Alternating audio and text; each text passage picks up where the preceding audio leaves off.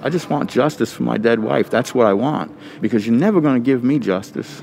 Never. You can't give me back 34 years. You can't give Michelle back her life. But the least you can do when you say that you care about her is do the right thing by her. Just do what's right. Do what's right. Because this is not it. This is definitely not it.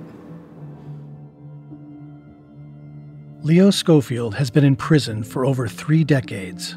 He was convicted of murdering his wife, Michelle. And then, 17 years into his sentence, newly discovered evidence pointed to a new suspect, a man named Jeremy Scott.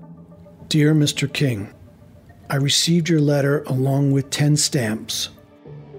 I'm Gilbert King, a Pulitzer Prize winning author and after spending three years investigating this case with researcher Kelsey Decker, we wrote a letter to Jeremy, the man who was forensically linked to Michelle's murder. Turns out, he had a lot to say.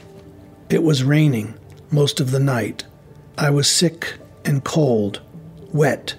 The one time she calls, the last thing we say is, I love you. There was a woman on the phone, talking. When she got off, she asked me if I was lost. I told her yes. She was nice and offered me a ride. And I knew then my wife's in trouble, and I don't have any way to help her. Not a damn thing. I told you. I killed her. Jeremy Scott insists that he alone killed Michelle. Don't don't judge me till you hear the whole story. Leo Schofield insists he was wrongfully convicted. I am innocent, and you are obligated to protect me and bring justice to my dead wife. The state of Florida doesn't believe either man. Mr. Scott isn't trustworthy, and I'll tell you why.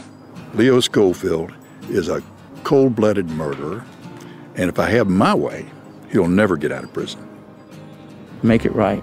Let me go. Let me go. From Lava for Good podcasts, this is Bone Valley. Available starting September 21st on the iHeartRadio app, Apple Podcast, or wherever you listen. Or subscribe to Lava for Good Plus on Apple Podcasts and hear each episode commercial free one week before they air